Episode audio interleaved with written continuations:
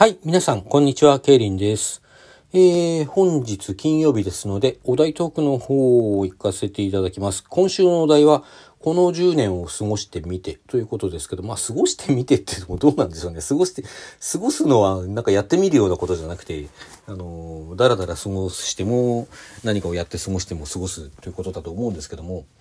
まあまあね、あの、この10年間過ごしました。はい。10年というと、これはもちろんね、まあ曖昧でどういう形でもできるようにはしてありますけれども、まあ、やっぱり東日本大震災のことをね、意識してのこの10年ということなんだろうと思います。まあ、で、東日本大震災のね、ことについては、この、まあ、ハッシュタグつけてる方もつけてない方もすでにいろいろ、あの、3月11日、当日が昨日だったんでね、いろんなあの配信を上げてらっしゃいますけれども、うんまあ、私自身についてはこの1年間の中での3月11日前後にだけねそのことをやっぱり思い出す、まあ、だけではないけどもそれ以外にはそんなに思い出すタイミングがないという状態なんですね。私どこにいたかと当時どこにいたかというと関東の、まあ、横浜市のねちょっと片隅ですけどそちらにいましてですねあの、揺れはそこまでではなかった。まあ、でも、あの、尋常じゃない揺れではありましたよ。ちょっと物が倒れるぐらいはあった感じの揺れ方でしたね。私昔ね、あの、釧路沖地震っていうのが、あれはいつ頃？私が学生の頃でもう30年ぐらい前だと思うんですけども、あの、釧路沖地震ってね、釧路に大きな被害があった地震があって、それを札幌で経験してるんですよ。でね、その時に感じた揺れ方っていうのが、あの、なんていうかな、普段感じる地震と違う。普段かん地震感じるとこうグラグラグラグラって感じなんだけど、その時の揺れ方は、なんか妙にゆっくり大きく、ゆわーん、ゆわーん、ゆわーん、ゆわんって揺れて、ゆわんゆわんってこれ誰だっけ？誰かの詩にある表現だよね。まあとにかくそういう揺れ方をしていて、あのー、そし、なんか変な地震だったなと思ったら、釧路で大きな地震があったっていうことだったんですね。で、あの3月11日2011年3月11日に感じた揺れっていうのがああの時の揺れ方に似てるって思ったんですよ。だからこれはどこか遠くで大変な地震があったに違いないって割とすぐ思ったんですね。まずここの揺れ自体もそれなりに大きかったんだけどさ。大きくはあったけどもだけど、まあ、こんなもんじゃない大きな地震がどっか遠くであったんじゃないかなって即座に思ったんですよ。まあ、そしたら案の定って話ですよね。私当時すでにスマホ持ち、まあ、iPhone だったんですけどね。で、あの、まあ、検索しても最初、なかなか情報出なかったけど、うん、なんかどうやら東北らしいみたいなことから分かっていて、だんだんね、地震の被害よりもやっぱり津波の被害が大きかったり、後でのこう原発事故があったりしたので、あの、まあとにかく大変でしたよね。あの時、あの頃、こう世の中が尋常じゃなかったじゃないなんか、やっぱりその原発事故のこともあって節電しなきゃっていうんで、あの、あちこち真っ暗だったりね、エスカレーター動いてなかったりとかってことがあって、まあちょっと異様な日々でしたよね。異様ななんて言っちゃいけないんでしょうけどね、あの、とにかく最初に起こったその地震、津波、原発事故の被害が大変だったわけなので、あの、遠くから異様ななんて言葉を使って表現して済ましていいようなことじゃないんですけどね。で、まあこの10年っていうことなんでね、その10年間どういう変化があったかなと思ってみると、あの、ツイッター使う人があの後爆発的に増えたんですよね。多分知らんけど、あのユーザーのあの推移とか見てないから知らんけど、あの、私の実感としてはそうだったんですよね。私すでに当時ツイッター登録してはいたんだけど、ほとんど使ってなかったんですけど、あれを機に使うようになりましたね。っていうのは、あの、当時まだ LINE はなくて存在しなくて、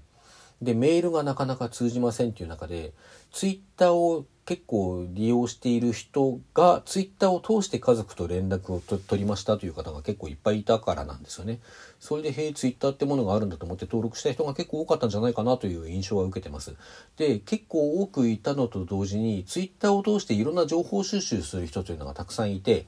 あの、その結果ですね、ツイッター上に多くの、あの、デマだとか、デマも、まあ、正しい情報もね正しい情報もデマもまあ、だから、種々多様な雑多な情報がガーッと拡散されてたんですよね、あの頃。で、それを通して、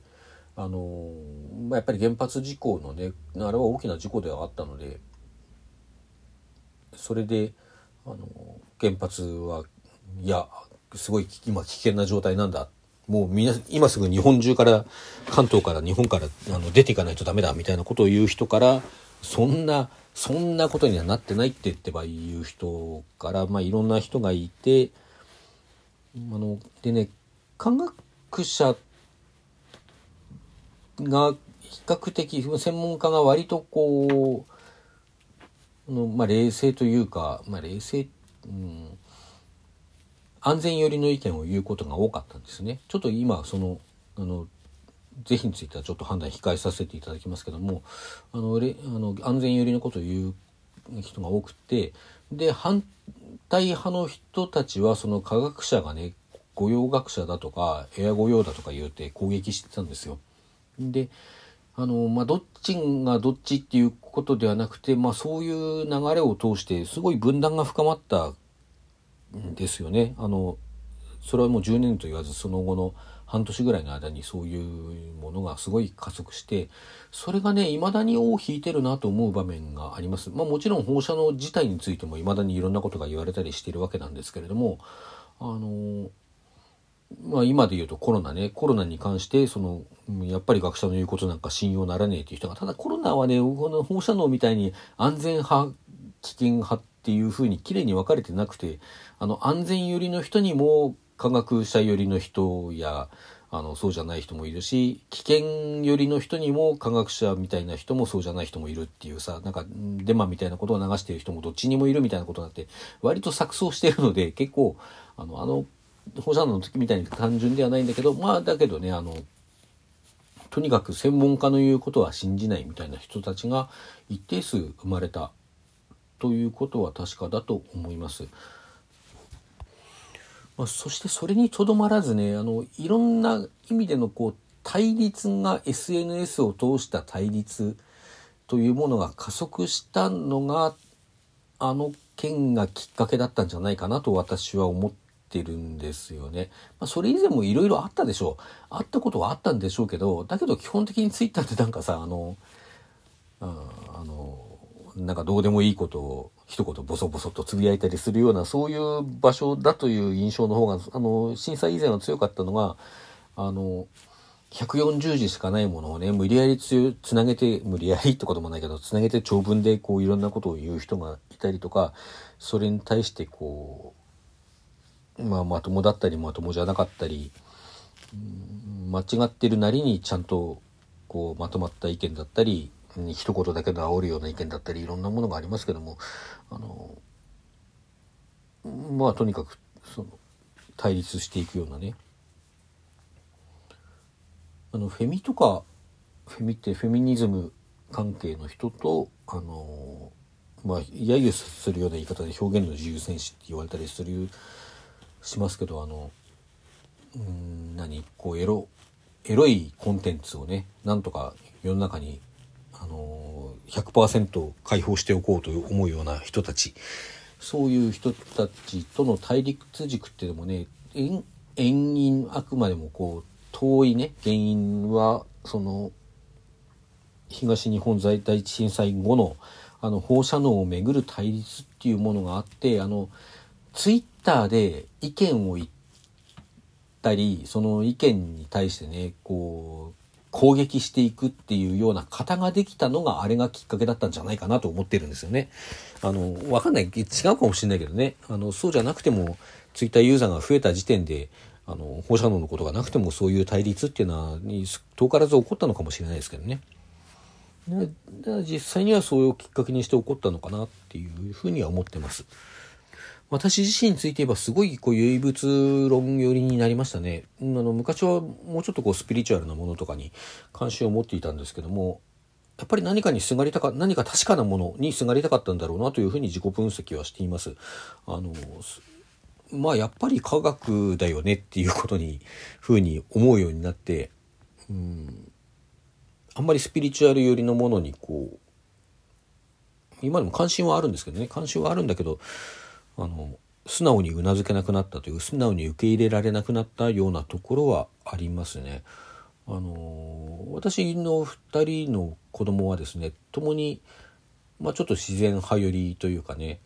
まあ、ちょっとなんならスピ系の人も出入りしてるような幼稚園にいたんですけどもまあそういうところだから放射能についても比較的危険派寄りというかねそういう人が多かったんですよ。で震災後ね2年ぐらい後ですかねそのくらいの時に私たち家族で東北に旅行に行ってるんですね。で、まあ、震災の爪痕も実際に見てきたりしてるんですけどもで東北に旅行に行ってきたっていうことを言った時にねあのまああんまり何も言われなかったけどね言われなかったけど一瞬すごいびっくりしたような顔を当時のママ友にされたのを今でもよく覚えています。私2年も経ってるのになっていうふうに思いましたけどね。東北ったって福島と随分遠いのになとも思いましたけどね。まあそうやって分断がね深まったまま10年が過ぎてコロナが来て共通の敵がいれば人類は団結できるかと思ったら実はそうでもなかったことが今明らかになってるなというようなね割となんかちょっと絶望したくなるような状況だなって思ったりもしなくてもまあそれでもね明日は今日よりいい日だと思って信じて私はこれからの日々をあの生きていこうと思うしまあ何かできることがあればねやっていこうと思うわけなんでございます。はい。ということで、お時間になりましたので、今日はここまでなんかまとまりのない話になりましたけど、これが私の10年間に思った雑感ですね。はい。ありがとうございました。それでは皆さんさようなら。良い一日をお過ごしください。